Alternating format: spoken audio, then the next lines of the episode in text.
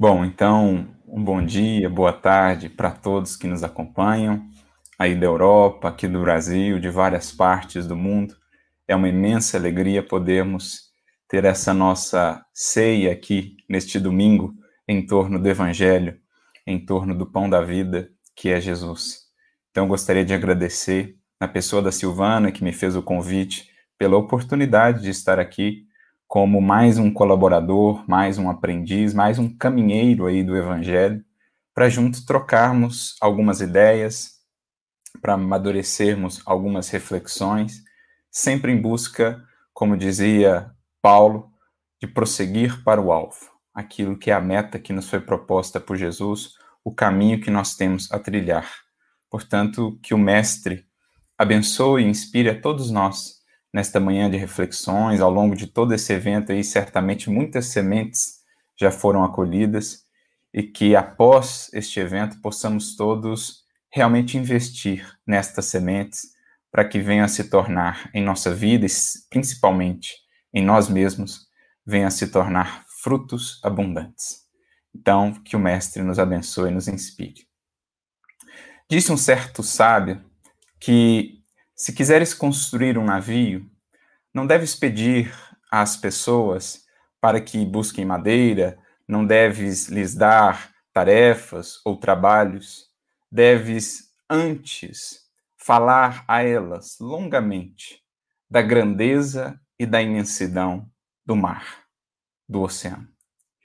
Essa frase eu acho ela muito rica, muito bela e muito pertinente ao que nós vamos falar aqui hoje sobre esse assunto da educação e desse educador por excelência que foi o apóstolo Paulo, que entendeu que para falarmos ou para realmente contribuirmos nesta seara, antes da ação, devemos pensar na motivação que está por trás.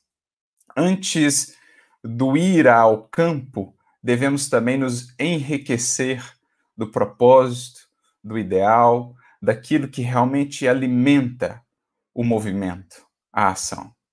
E essa frase, então, ela resume um pouco do que é a própria essência da educação, porque sabemos, aprendemos, com Emmanuel, por exemplo, no seu livro Pensamento e Vida, no capítulo 5, quando ele trata da educação, que a educação não é algo que tão somente se imponha de fora para dentro por meio da, da instrução.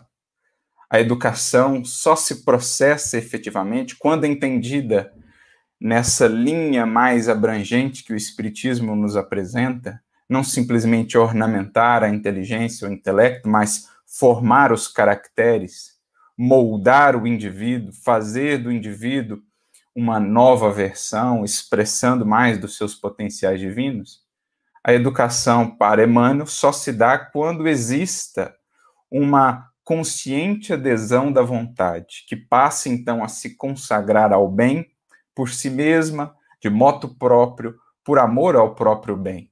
Quando já não há mais simplesmente uma imposição exterior, mas quando o próprio espírito então desperta para o movimento que lhe cabe fazer, realizar no dia a dia, ao longo da caminhada.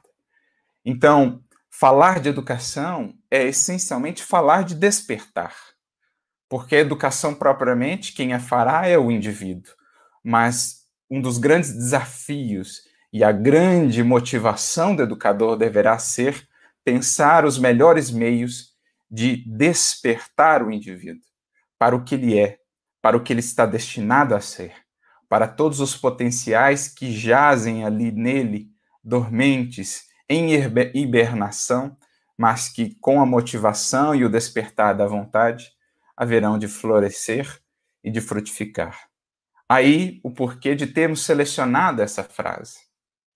Se quisermos construir um navio, mais do que orientarmos isso e aquilo outro, mais do que compartilharmos conhecimentos, designarmos tarefas e ações, falemos antes das motivações enriqueçamos antes o espírito com esse desejo, com esse anseio por conhecer, por navegar a imensidão do mar, a imensidão do oceano, aqui entendido como essa grandeza do universo que temos por desvendar, por conhecer. Então, isso nos remonta um pouco à própria filosofia grega, lá nos seus primórdios, na sua origem, esse amor pelo conhecer, por, por entender as leis divinas, a lei natural. Isso nos remonta a essa ação paulina de falar longamente para nós, em vida, em ações, em palavras, da grandeza do que é o Evangelho, do que expressa a vida e a exemplificação de Jesus para todos nós. Então, acho que Paulo soube compreender muito bem essa finalidade primordial do educador: despertar para que o indivíduo, então, repleto agora, preenchido desses ideais, desses horizontes, ele possa avançar, porque só aí o indivíduo encontrará a força para superar os desafios do processo. Porque educar-se não é simples, educar-se exige uma série de, digamos, compromissos, de dedicações, paciência, perseverança, humildade, coragem, uma série de requisitos, requisitos sem os quais não se avança nessa senda. Por isso a importância de preencher o coração do educando com esses requisitos. Fazê-lo amar a grandeza do que o espera, a grandeza, em nosso caso, do que o Evangelho nos descortina, a grandeza de Jesus, do seu amor. Fazer com que o Espírito deseje estar cada vez mais próximo dele, comungando com ele na seara do Evangelho. Uma vez assim enriquecido desses novos horizontes, o espírito terá muito combustível, então, para caminhar e avançar na senda que lhe está proposta. Por isso, penso que um dos grandes papéis do educador, e Paulo, como pouco soube fazê-lo, é abrir horizontes, é lançar sementes, sulcando o solo dos corações, pelo esforço aí da tarefa árdua de cada dia, mas especialmente abrir horizontes, perspectivas, para que o espírito, agora fascinado com esses novos horizontes, possa se descolar um pouco das preocupações mais rasteiras da vida apenas, possa projetar o seu olhar para mais longe, não o restringindo apenas ao aqui, ao agora, ao que diz respeito à personalidade transitória, para que ele veja o projeto de maior abrangência que Jesus vem descortinar, que não é um projeto que se resume à Terra, não é um projeto que diz respeito a corpos, a personalidades, é um projeto de imortalidade, é um projeto de vida eterna, o que nós temos no Evangelho. E Paulo soube traduzir isso com tanta eloquência, de maneira tão contagiante em sua vida, que por isso talvez ele tenha conseguido tanta abrangência na sua ação, tanto alcance nos corações, porque ele realmente comprometeu a sua vida com esse projeto, o de despertar consciências para a grandeza do Cristo e do Evangelho. Traduzindo isso numa tal paixão, um tal amor por essa causa, que era praticamente impossível permanecer impassível diante daquele coração sentia-se envolver o indivíduo por aquelas energias, por aquela fala, por aquele testemunho, por aquela ascendência espiritual.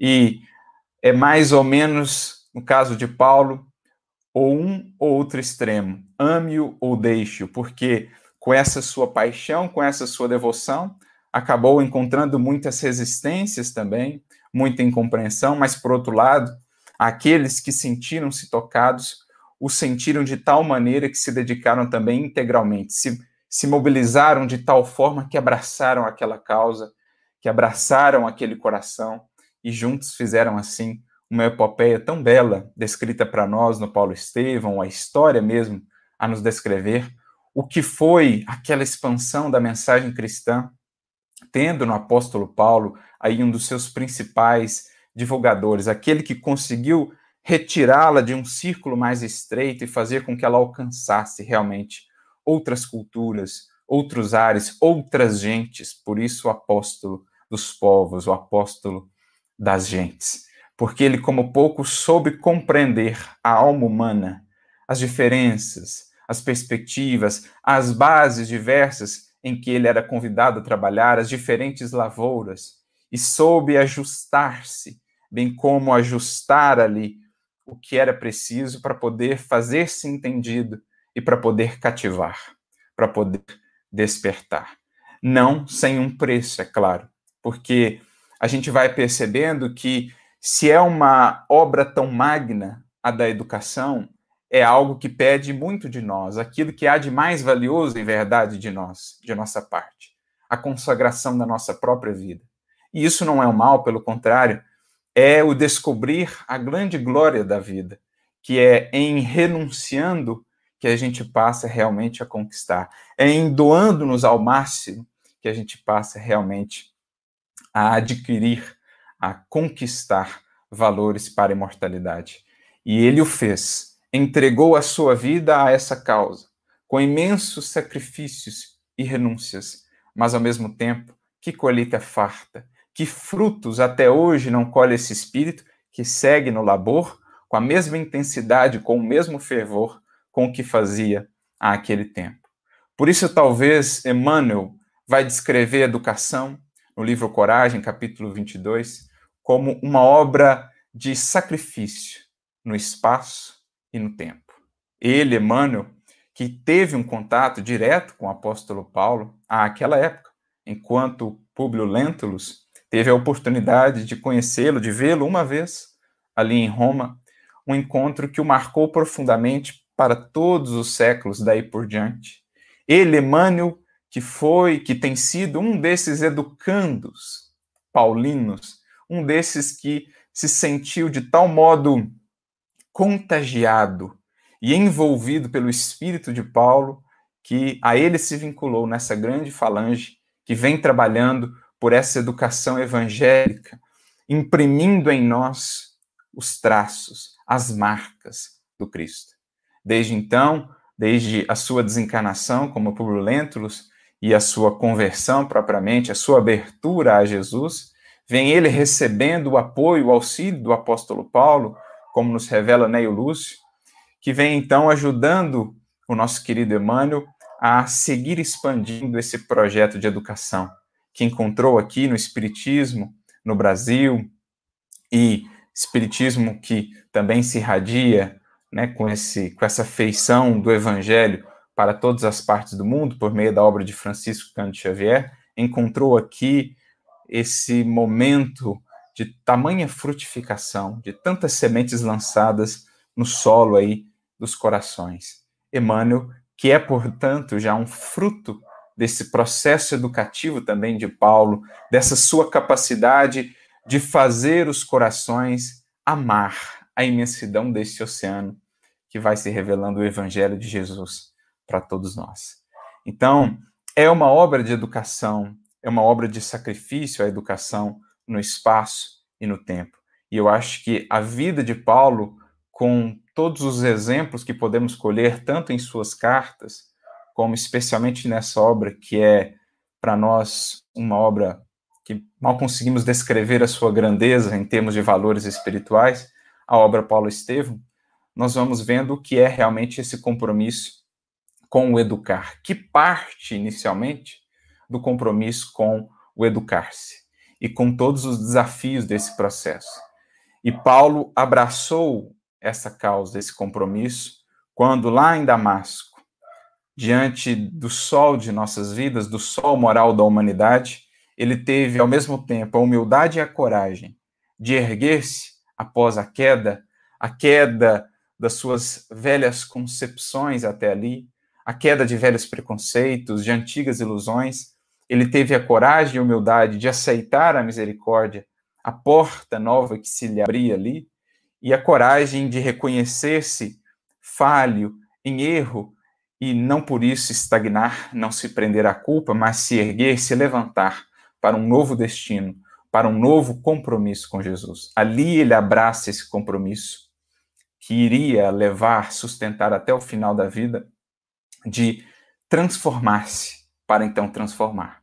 O futuro era incerto, não sabia muito o que esperar, quantas dores e dificuldades teria de facear, mas uma coisa se gravou ali no seu coração de maneira indelével: o seu compromisso de fazer-se novo, nova criatura, à luz do Evangelho do Cristo, a fim de que pudesse, contando com o auxílio da misericórdia de Jesus, estender aquela mensagem que ali o salvava. Falar daquele coração e daquele amor que ali o resgatava de um caminho de sombras e de dores para a glória da vida. Os seus olhos, que até então haviam sido consagrados aos brilhos, aos anseios do mundo, embora a sinceridade no coração, buscando servir a lei divina, mas olhos que ainda estavam muito presos às escamas, às sombras da terra e das ilusões terrenas. Dali por diante, quando recupera a visão pelas mãos do seu dileto amigo, a partir de então Ananias, ele diz: Esses olhos, outrora perdidos, outrora cegos, embora julgasse que enxergava, agora, Senhor, que me restituis a luz desses olhos, estarão daqui para diante, para sempre consagrados ao teu serviço. Assim ele o fez não somente com os olhos, mas com a inteireza do seu ser. Abraçou o compromisso de fazer-se um novo ser, para com Jesus educar. Então, o primeiro compromisso do educador, e isso a gente percebe ao longo da vida inteira do apóstolo Paulo, é esse compromisso com educar-se, com o de fato se renovar para que a sua vida não venha a apresentar incoerência. Isso a gente vê em tantos trechos das suas cartas, por exemplo, um que me vem à memória que agora, 1 Coríntios 9, 27, quando ele fala do quanto ele mesmo se subjugava, as disciplinas a que se submetia para que, pregando aos outros, não viesse ele próprio a, ver, a ser pego, a, pudesse ser visto ali em reprovação diante daquilo que apresentava. Então ele assume esse compromisso com todos os desafios que impõe, porque não há jornada mais desafiadora do que essa, a, do, a de nos conhecermos, nos encontrarmos, para nos renovarmos, mas assim ele o faz lidando frente a frente com os remorsos, com as culpas do pretérito, com as antigas convenções que trazia ainda muito presas em si, para dia a dia ir renovando as bases e renovando, arejando o solo do coração para ser apto a acolher as sementes do evangelho que agora chegavam em abundância e pediam todo esse zelo, esse cuidado, para que depois tivesse o que dar. Porque uma vez que o educador é esse semeador por excelência, ele precisa ter sementes para lançar. E as sementes que realmente fazem efeito e poderão alcançar outro coração são aquelas que nascem dos próprios frutos, ainda que poucos, mas os frutos que já venhamos a produzir. E, aliás, essa foi uma orientação que ele recebeu logo no início da sua tarefa ali com Ananias, quando Ananias lhe diz: Você recebeu essa tarefa, Paulo, a do semeador. Mas qual é o primeiro movimento, a primeira ação do semeador? A juntar sementes no seu mealheiro particular. E não se ajunta sementes se não estivermos realmente nesse trabalho de frutificar, porque são as sementes que partem de nós, as que têm o potencial mais criativo, mais transformador em outras vidas, porque à frente delas vai, de certo modo, o exemplo, que sulca o solo, abre o campo, e então a semente encontra espaço para cair, para germinar e para produzir. E ele o fez, assumindo então esse compromisso, vai para o deserto e ali passa um longo tempo educando-se nesse bom combate de cada dia para aproximar cada vez mais o falar do viver, para alinhar a sua vida numa identidade de propósitos, numa identidade entre aquilo que se fala, aquilo que se vê, aquilo que se faz. Isso é muito importante. E nesse sentido, vemos em Paulo, ao longo de toda essa vida, uma vida de coerência, reconhecendo as suas limitações em muitos momentos, imperfeições, mas nunca deixando de trabalhar para ser cada vez mais a versão que almeja ser, para imprimir cada vez mais em si o Cristo que ele deseja transmitir. Esse é um compromisso fundamental, um compromisso de vida, com todos os sacrifícios que isso nos demandará. Há imperfeições? Trabalhemos por as transformar, a fim de que não venha comprometer a nossa tarefa de educar, sejam os filhos, sejam os evangelizandos, sejam aqueles para os quais falamos sobre o evangelho, seja aqueles com os quais convivemos todos os dias, em todas as instâncias e circunstâncias da nossa vida, é sempre possível educar. Se a nossa vida puder, puder se alinhar nessa identidade de coerência. E assim ele o fez, sempre tentando aproximar o que falava da sua proposta do Cristo. Assim também deve caber, ou deve, deve devemos entender cada um de nós. Há imperfeições por corrigir? Façamos. Há vícios por transformar? Façamos. É preciso deixar certas concepções, acomodações? Façamos. Porque a nossa vida precisa refletir isso. É preciso abrir mão de uma vida, da antiga vida, do antigo eu, do velho homem, para que a educação possa florescer, para que o Cristo possa brilhar. João Batista, não por acaso, é esse precursor, esse precursor para todos nós, os que nos propomos a ser com Jesus, os seus auxiliares na tarefa de educação, e por isso ele traz para nós esse que para mim é um lema de todos nós os cristãos. É preciso que ele cresça e eu diminua. Paulo incorporou, digamos assim, esse lema e todos nós, enquanto educadores, deveremos fazê-lo também. Por isso, se é uma obra tão magna a da educação, é também uma obra de sacrifício no espaço e no tempo, onde somos convidados a sacrificar no altar do coração um velho modo de ser, os antigos vícios e os antigos hábitos, para que possamos renascer, ressurgir, sempre cada vez mais moldados à luz de Jesus conforme o modelo que é Jesus. Por isso, Paulo chega a falar dessas marcas do Cristo, que ele busca imprimir em si próprio, porque ele sabe que, no fundo, a educação, no seu sentido mais abrangente, vendo o evangelho, como diz Emmanuel, como o mais alto instituto educativo que a Terra já recebeu, educar, em última instância, é moldar, é gerar o Cristo em outros corações, ou despertar os corações para que o façam. Por isso ele buscava fazê-lo em si, para que pudesse estimular os outros a fazê-lo neles, em cada um deles. Ele mesmo vai falar desse processo em alguns momentos na sua carta, nas suas cartas, por exemplo, em Gálatas 4:19, quando ele fala dessas dores do parto. Ele se dirige aos Gálatas, né, como seus filhos, seus filhinhos, por quem sofro novamente essas dores do parto até que o Cristo seja formado em vós. Então, o mesmo Cristo que ele queria formar em si e fazia todos os esforços para o tal, era o Cristo para o qual ele queria fazer com que os outros despertassem para essa formação, o revestir-se de Cristo, como ele vai dizer. Também na sua carta aos, aos Coríntios, lá no capítulo 4, no versículo 15, a primeira carta aos Coríntios, ele dirá de maneira muito similar. Ainda que tivesseis 10 mil aios, a palavra grega que ele usa é pedagogos ou mestres, enfim, ainda que tivessem 10 mil, teríeis apenas um pai, porque eu, pelo evangelho, vos gerei em Cristo. Então ele entendia esse processo educativo realmente como sermos pai e mãe aí, no sentido de auxiliarmos espiritualmente o indivíduo a gerar-se como um novo ser. Então, há as dores do parto no processo e é preciso estejamos dispostos a lidar com elas.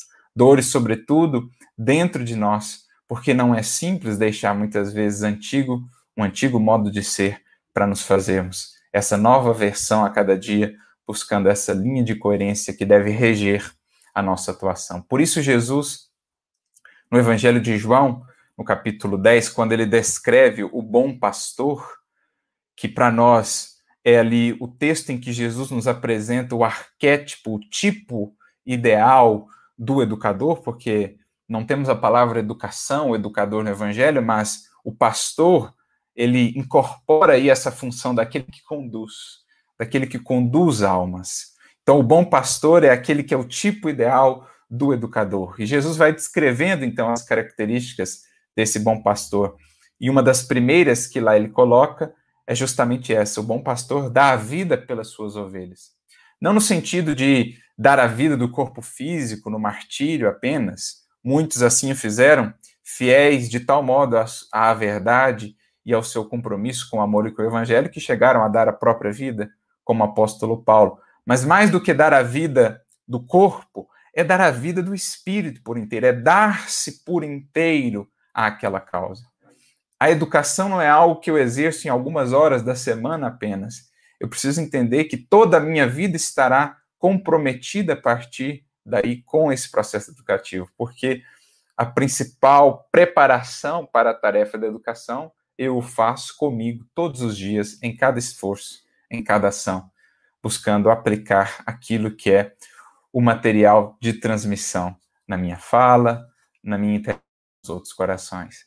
E a gente percebe, então, Paulo compreendendo essa obra de educação como realmente uma obra de sacrifício no espaço e no tempo, que abre horizontes, que lança bases, lança sementes, mas que não tem nenhuma pretensão ou não faz disso uma exigência né, de receber uma remuneração imediata. Sabe que mais cedo ou mais tarde os frutos virão e que isso será para si uma tremenda alegria ver corações despertando para a glória, para a grandeza da vida, mas não faz disso uma remuneração é, imediata, uma exigência imediata para seguir semeando e fazendo. Encontra a alegria no fazer e no crescer também com Jesus no processo. E foi algo que ele entendeu é, muito cedo ali na sua seara do Evangelho, como que a proposta do Evangelho, para além do auxílio no mundo às criaturas, aos aflitos, aos enfermos, aos desamparados, a proposta de Jesus era algo muito maior, muito mais abrangente no espaço e no tempo. Não estaria restrita só àquele círculo inicialmente do judaísmo, então foi ele o primeiro a propor essa abrangência maior, levar a mensagem para outros, que é quando ele tem a ideia ali de, de fazer as suas viagens apostólicas quando retornava de Jerusalém com Barnabé, e não estaria apenas restrita a mensagem, a proposta de Jesus àquele tempo, nem tampouco a experiência do corpo, era uma proposta para a vida imortal. Então, dirigia-se sobretudo Jesus e o Evangelho ao Espírito. O auxílio ao corpo, à criatura no mundo, deve sempre ser um traço, uma marca do trabalho cristão, mas é preciso não perder de vista aquilo que é o cerne, a iluminação do espírito para a vida eterna.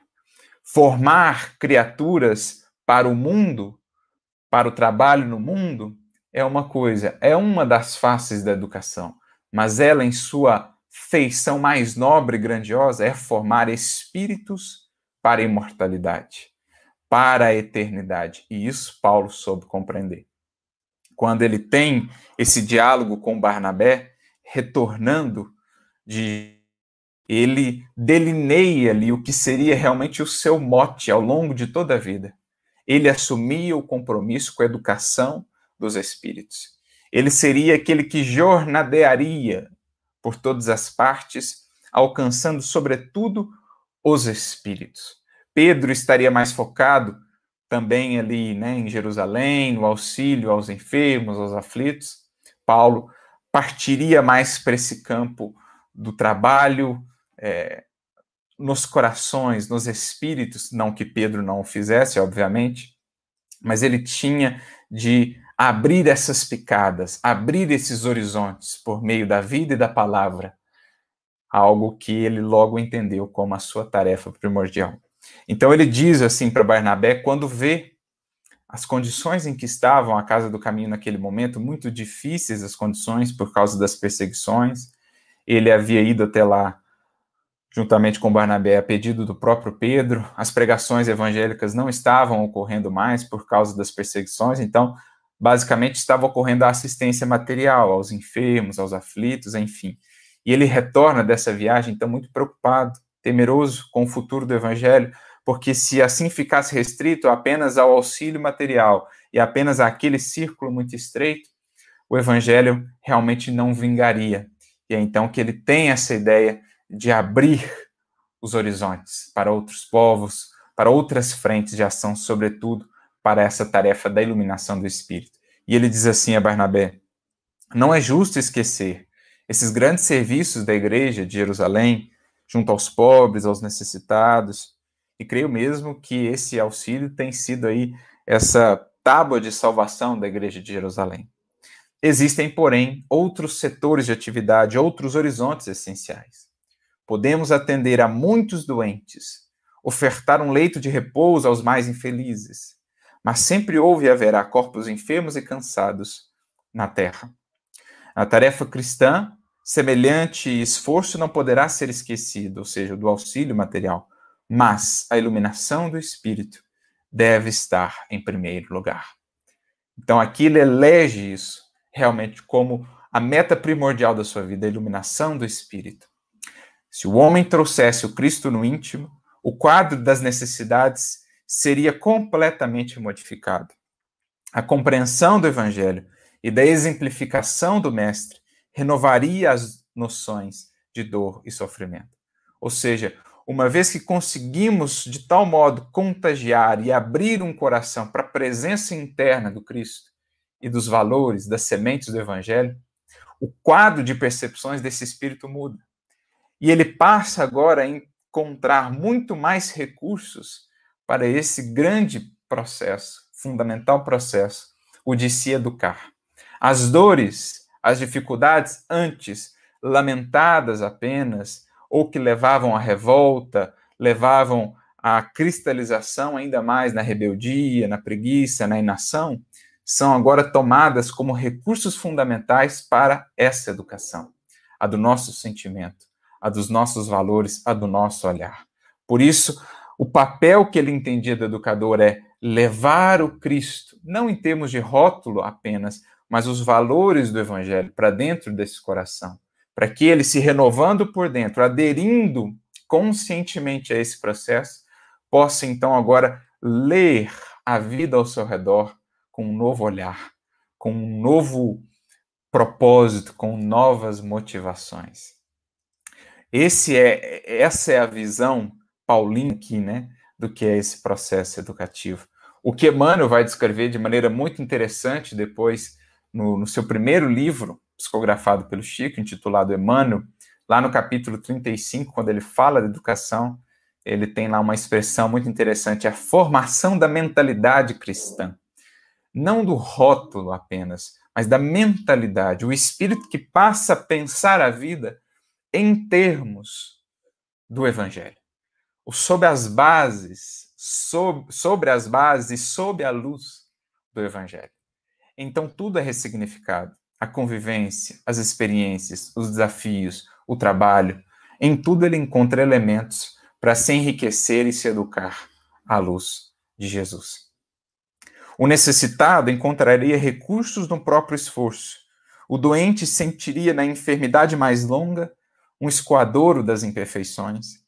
Ninguém seria mendigo, porque todos teriam luz cristã para o auxílio mútuo e, por fim, os obstáculos da vida seriam amados, como corrigendas benditas de pai amoroso a filhos inquietos.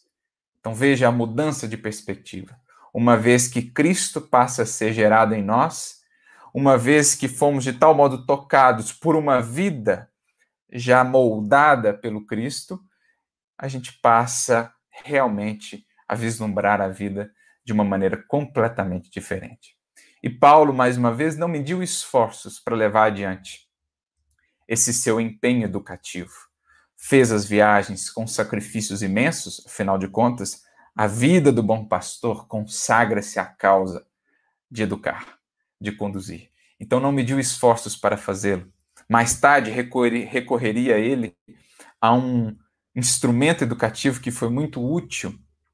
As próprias palavras de Pedro é, se referem a isso quando, na volta da sua segunda viagem, Paulo passa em Jerusalém. Pedro faz menção às suas epístolas como esse elemento educativo muito precioso que teve um grande alcance naquele início do cristianismo primitivo. Ele que havia aprendido do próprio Jesus, quando lhe, tra lhe traz essa orientação, Jesus lhe havia dito que o valor da tarefa não está na presença pessoal do missionário, mas sim no conteúdo espiritual do seu verbo, da sua exemplificação e da sua vida. Então, como era uma vida que realmente irradiava o Cristo, essa paixão pela causa do Evangelho, a sua palavra alcançando outros corações através das, epístolas foi também um ele elemento educativo muito valioso, muito precioso nas palavras do próprio Pedro. E buscou de todas as maneiras realmente conhecer a alma humana. Viajou por fora, mas sobretudo por dentro, sem nunca perder de vista esse compromisso primordial de acender a sua própria luz para que pudesse então despertar, romper com as sombras da ignorância e das paixões e chamar mais corações a essa tarefa educativa, sempre buscou aí esse óleo do sacrifício que pudesse manter a sua candeia bem acesa, mas foi ao contato dos corações, conhecendo os dramas, as dores, conhecendo a alma humana, porque esse é outro pré-requisito para o bom educador e que Paulo soube fazer muito bem. Criar esse vínculo com os corações, conhecê-los, porque não se domina essa arte de educar, como a define Kardec na questão 917 do Livro dos Espíritos, sem Kardec coloca lá três elementos: muito tato, muita experiência e profunda observação. E isso foi o que Paulo foi desenvolvendo ele aprendeu a conhecer a alma humana, ele aprendeu a entender as diferenças e como ajustar-se a essas diferenças para fazer-se entendido, para poder semear o alimento que serve para uns, por hora para outros talvez não seja ainda mais ideal. Uns estão ainda mais no leite, como ele diz, outros já suportam um alimento mais sólido. Então, conhecer a alma humana, que é outro dos requisitos que Jesus traz lá para o bom pastor, em João 10, ele conhece as suas ovelhas e, e é por elas conhecido. Então a gente percebe que Paulo vai encarnando realmente aqueles atributos do bom pastor que Jesus descreve. O bom pastor dá a vida pelas ovelhas. O bom pastor conhece as ovelhas e é por elas conhecido. Paulo, a gente percebe isso nas cartas, o quanto ele conhecia os seus tutelados, quanto ele sabia das necessidades de cada comunidade e a ela se ajustava. Fiz-me tudo para todos, para por todos os meios chegar a salvar alguns. Então, essa capacidade de ler a alma humana, de graduar a sua expressão é, segundo as necessidades de cada um, porque não é algo que diz respeito a nós, o processo educativo, diz respeito ao outro. Né? Não é imprimir o que eu, o que eu quero, o meu ponto de vista, mas é ler o outro para, de alguma maneira, entender como ajudar o outro a dar mais um passo na senda do progresso. Não é me imprimir no outro, mas é imprimir a Cristo no outro, encontrar os melhores meios para fazê-lo. Isso não se faz sem muito tato, muita experiência, ou seja, vivência, caminho percorrido, esforço, estudo e profunda observação. É, com clareza de visão, a clareza que somente o amor dá, a sutileza, o tato que somente o amor, a caridade dão. Foi isso que Paulo fez então na sua tarefa, na sua jornada como educador. Seguiu viajando, seguiu recorrendo a todos os recursos do seu tempo, dentro das possibilidades de então, as epístolas como esses elementos educativos que tinham tanta força, que instruíram, que de fato contribuíram para a educação de tantos, porque iam acompanhadas não só ali do, dos, que os, dos que levavam essas epístolas, mas elas transportavam consigo o espírito paulino. Como disse Jesus, o valor da tarefa não está na presença pessoal, mas no conteúdo espiritual que acompanhava aquelas cartas, porque elas despertavam nos corações que as liam, que as recebiam, essa, essa reflexão, esse, essa lembrança sobre aquele coração, sobre a ascendência moral daquele coração. Porque falar de educação é falar também sobre essas impressões com que nós vamos penetrando em outras vidas.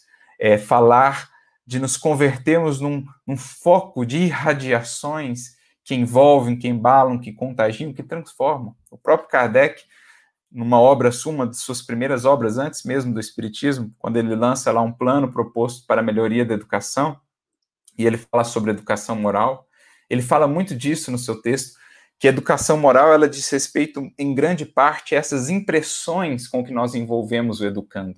Que tipo de impressões? A ascendência moral do exemplo, o contágio da paixão, do sentimento vivo, da, da eloquência naquilo que se fala.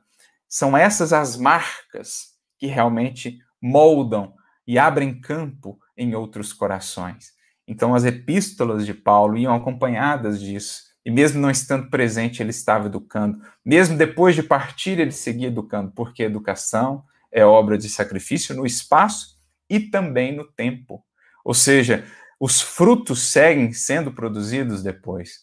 Por isso me recordo quando da biografia né, de, de Paulo, Paulo Estevão, Emmanuel traz uma mensagem no grupo familiar ali da família Joviano, do qual o Chico participava, o culto ali que eles faziam, e várias mensagens eram ali trazidas por Emmanuel, por Neil Luz, que depois foram compiladas no livro Deus Conosco, Sementeira de Luz, Sementeira de Paz, Colheita do Bem. E numa dessas mensagens, está no livro Deus Conosco, lá no capítulo 57, chamado Os Operários da Edificação Cristã, Emmanuel fala, quando ele iniciou esse projeto de escrita do Paulo Estevão, por quantos corações ele foi buscado, amigos do apóstolo da gentilidade. Eram trabalhadores da Tessalônica, negociantes de Colossos, é, enfim, indivíduos ali da Tessalônica, de, da Laodiceia, de tantas e tantas partes, que queriam deixar ali os seus subsídios para que Emmanuel pudesse fazer essa obra. Ou seja, os frutos no espaço e no tempo dessa tarefa educativa. Milhares e milhares de corações que dele receberam esses benefícios educativos, o próprio Emmanuel e que vinham então contribuir para a sequência desse processo educativo, que é a base do próprio evangelho e também da doutrina espírita. Então, Emmanuel chega a dizer que se ele fosse colocar tudo, a obra jamais chegaria a termo. Então, ele teve que filtrar e selecionar. Mais tarde, Lúcio, no livro Sementeira de Luz, lá no capítulo 89, ele há de mencionar que participou de uma reunião sublime no mundo espiritual, em comemoração ao lançamento né, da biografia de Paulo, o livro Paulo Estevão, em que ele pôde ver, não de muito perto, pela primeira vez, o apóstolo da gentilidade, que a sua grandeza era tal que ele preferia silenciar, que a sua emoção, seu sentimento pudesse falar, que ele não ousaria colocar em palavras a grandeza desse espírito. E então ele conclui que ele percebeu que esses grandes vultos do cristianismo ele, Paulo, né, Estevão e outros tantos seguem ainda com o mesmo fervor do princípio nessa causa da redenção humana, seguem ativos do mundo espiritual, porque é uma obra de sacrifício e de amor, sobretudo, no espaço e no tempo. Então, Paulo soube encarnar muito bem essas características do bom pastor, como as descreve Jesus, dá a vida pelas ovelhas, as conhece, é por elas conhecida, e a terceira característica que Jesus lá coloca, conhece a Deus e é por ele conhecido. Ou seja, não há como realmente preparar espíritos para expressarem a sua potencialidade divina, pois isso, no fundo, é educar. Emmanuel tem um texto muito belo, no capítulo 30 do livro Fonte Viva, sobre o que é educação. Não há como fazê-lo sem comungar com aquele que é o próprio artífice de cada um de nós, o Criador por excelência. É preciso aprofundar a nossa experiência com Ele, com Cristo, para que enriqueçamos também as nossas possibilidades de trabalhar, de educar, graças à inspiração do mais alto. Então, essas três características, Paulo a soube encarnar como poucos. Viveu, serviu, amou e lutou por essa causa, e por isso gravou em inúmeros corações e segue ainda gravando e marcando inúmeros corações com esses traços essas marcas de Jesus, fazendo com que ele possa nascer em nós ou nos cativando para que enfim possamos gestá-lo e expressá-lo a cada dia mais, revestindo-nos do Cristo, revestindo-nos dessa nova criatura sobre a qual tantas vezes Paulo fala que estamos destinados a ser e a construir em nós. Que possamos nos inspirar né, nesse exemplo, nessa dedicação, para compreender o que seja realmente educar. Mais do que transmitir conhecimentos, será gravar com, com, com espírito, né, com as nossas impressões e as nossas impressões, gravar os caracteres dourados do Evangelho nos corações. Será despertá-los para essa grandeza, para essa imensidão do mar, para que possam então querer realmente navegar por essas águas, as águas do Evangelho, tendo por timoneiro a Jesus. Apenas para encerrar, uma descrição do próprio Emmanuel, que está no livro Amor e Sabedoria de Emmanuel, de Clóvis Tavares, quando ele traz uma mensagem inédita sobre esse relato do encontro do apóstolo Paulo com Públio Lentulus, à época, quando ele descreve assim Paulo para nós. O convertido de Damasco foi o agricultor humano que conseguiu aclimatar a flor divina do evangelho sobre o mundo.